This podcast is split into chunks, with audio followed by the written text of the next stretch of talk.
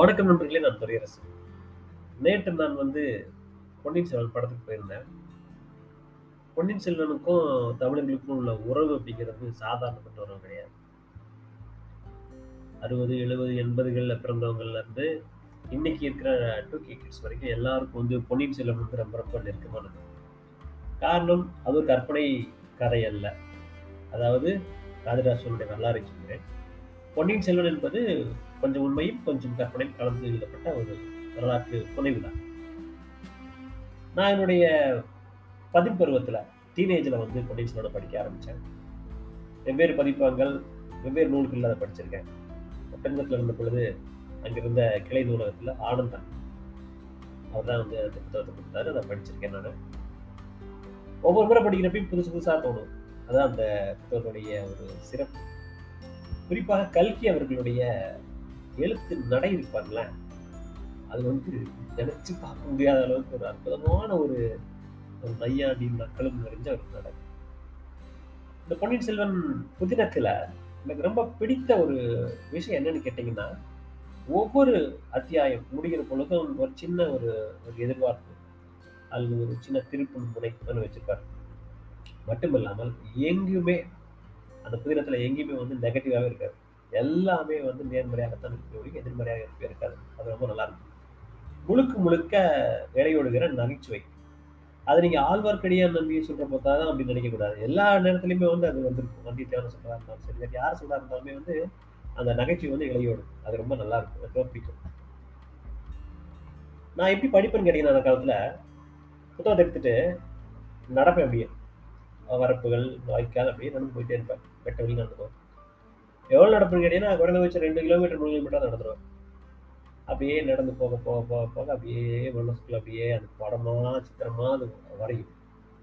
வந்தியத்தேவன் அப்படின்னு சொன்ன பிறகு நமக்கு உடனே வந்து ஒரு குதிரை கிடைக்கிற ஒரு ஓசையும் அதன் மீது இந்த அந்த இலக்கானை பிடித்து கொண்டு நின்று பார்க்குற ஒரு ஒரு இளைஞனுடைய ஒரு தோற்றமும் ஒரு பெரிய வெட்ட வெளியில அவன் வந்து போயிட்டு இருக்கிற அந்த காட்சியும் மனசுக்குள்ள ராஜராஜ சோழன் சொல்கிற பொழுது அது ஒரு வேறு மாதிரியான ஒரு அதே மாதிரி ஆழ்வார்க்கடியான நம்பிக்கை சொல்கிற போது அது ஒரு மாதிரி வேலைக்காரப்படை இன்னைக்கு நம்ம சொல்றோம் இல்லைங்களா மிக முக்கியமான இந்த விஐபின்னு சொல்றோம் இல்லைங்களா முக்கிய புள்ளிகளுக்கான பாதுகாப்பு இருக்கிறாங்க பாருங்க.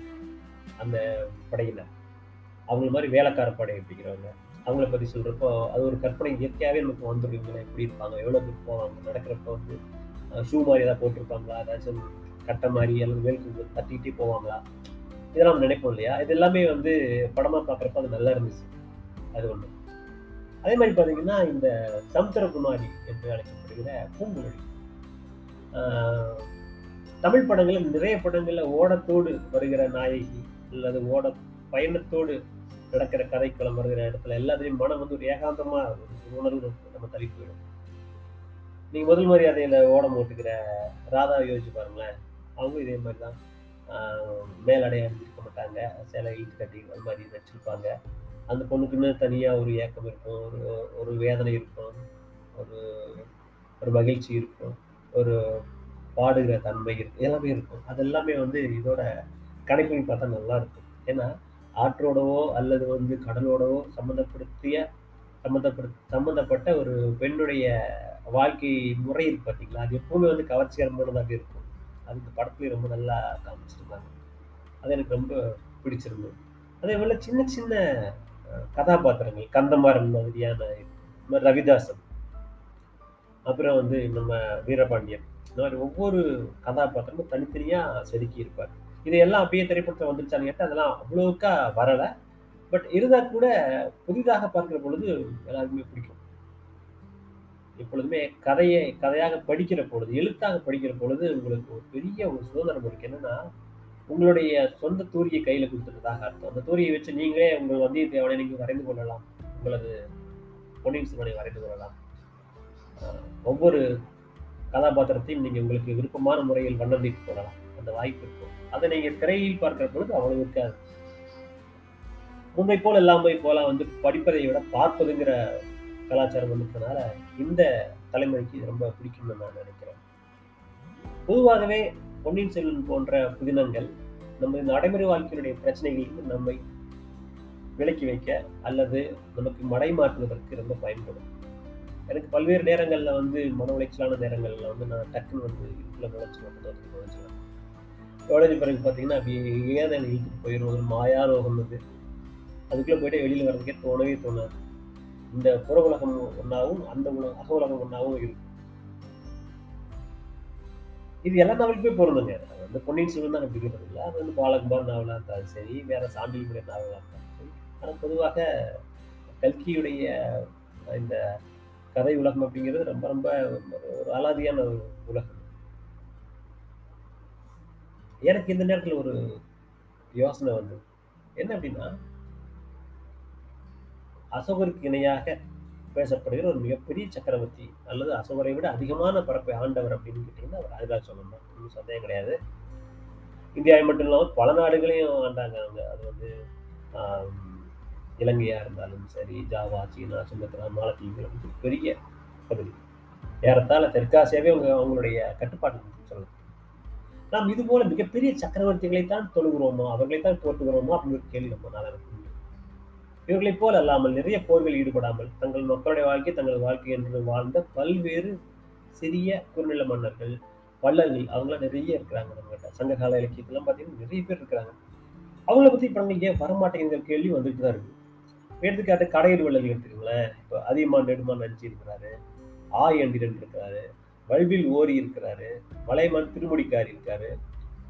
கண்டீர கோப்பெருநல்லி என்று சொல்லக்கூடிய நல்லி இருக்கிறாங்க. பாரி இருந்தார். வேகன் இருந்தார். இவங்க எல்லாமே இருந்தாங்கல்ல. இவங்களை பத்தின கதைகள் நம்மகிட்ட பெருசா இல்லை. அப்படியே இருந்தாலும் அது பெரிய அளவுக்கு புதினங்களாக வரல.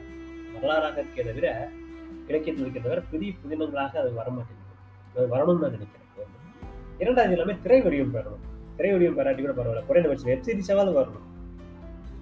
அதுக்கப்புறம் நிறைய பேர் வந்தாங்க உங்களுக்கு தெரியும். உங்களுக்கு கடையில் வழக்கில் இல்லாமல் பிற வளர்கள் சொல்லக்கூடிய அம்பல்கிழான் அருவந்தை அவியன் எவ்வி ஆதனங்கன் எழினி கடிய நெடுவேட்டுவன் எழினியாதன் ஓய்மான் நாட்டு நல்லியக்கோடன் ஓய்மான் நல்லியாதன் ஓய்மான் வில்லியாதன் கருமலூர் கிழான் காரியாடி குமணன் தர்மபுத்திரன் பொன்கான கிழான் தர்மபுத்திரன் திருக்கண்ணன் திருக்கிள்ளி தொண்டைமான் இளந்திரையன் குன்றிக்கோன் நன்னன் நாகன் பண்ணன் அதில் பன்னனில் ரெண்டு பேர்.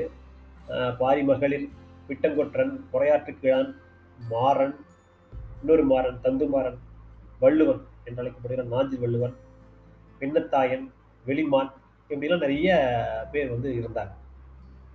இதே மாதிரி சின்ன சின்ன சின்ன இவங்கெல்லாம் இருந்திருக்கிறாங்க. நம்ம வள்ளல்கள் இருந்திருக்கிறாங்க. அவங்க வந்து தமிழை வளர்த்துருக்குறாங்க. அது இல்லாமல் சிலர் வந்து இந்த அந்தந்த பகுதிகளில் வந்து சின்ன அளவுக்கு வந்து ஆட்சி செஞ்சாலும் கூட அங்கே வந்து இந்த இன்ஃப்ராஸ்ட்ரக்சர் சொல்லுவாங்க பார்த்தீங்களா? அடிப்படை கட்டுமான வசதிகளுக்காக சின்ன சின்ன செக் டேம் சொல்லி தடுப்பணைகளை கட்டியவங்க விவசாயத்துக்கு உதவி செஞ்சவங்க கோயில்களுக்கு வேலை செய்தவங்க நேர்மையாக வாழ்ந்தவர்கள் நல்ல தயால குணம் கொண்டவர்கள் நிறைய பேர் இருக்கிறாங்க. ஸோ இவங்களுடைய வாழ்க்கையும் பாடல் பெற பாடல் பாடுவதற்கு தகுந்து தான். ஸோ இது எல்லாமே வந்து இன்றைய திரைத்துறையும் சரி மற்ற இலக்கியத்துறையினரும் சரி வந்து கதை பொருளாக மாற்றி இதை வந்து நம்ம கொண்டு போகணும். பொன்னியின் செல்வன் அப்படிங்கிறது வந்து ஏற்கனவே நான் சொன்ன மாதிரி கொஞ்சம் உண்மையும் கொஞ்சம் கண் கொஞ்சம் கற்பனையும் கலந்த ஒரு கதை கொஞ்சம் கூட கிடையாது நிறைய கற்பனை கலந்த ஒரு கதை ஆனால் நம்மகிட்ட வந்து நிறைய வரலாற்று ஆவணங்களோடு இருக்கக்கூடிய இலக்கியமாக இருந்தாலும் சரி அல்லது வரலாற்று ஆவணமாக இருந்தாலும் சரி இருக்கக்கூடிய தரவோடு இருக்கக்கூடிய பல்வேறு மிகப்பெரிய மனிதர்கள் நம்ம தமிழ் மண்ணுக்கே உரிய மண் மன்னர்கள் இருக்காங்க அவங்க எல்லாத்தையும் வந்து கதையாக ஆக்கணும் அப்படிங்கிறத என்னுடைய வேண்டுகோள்.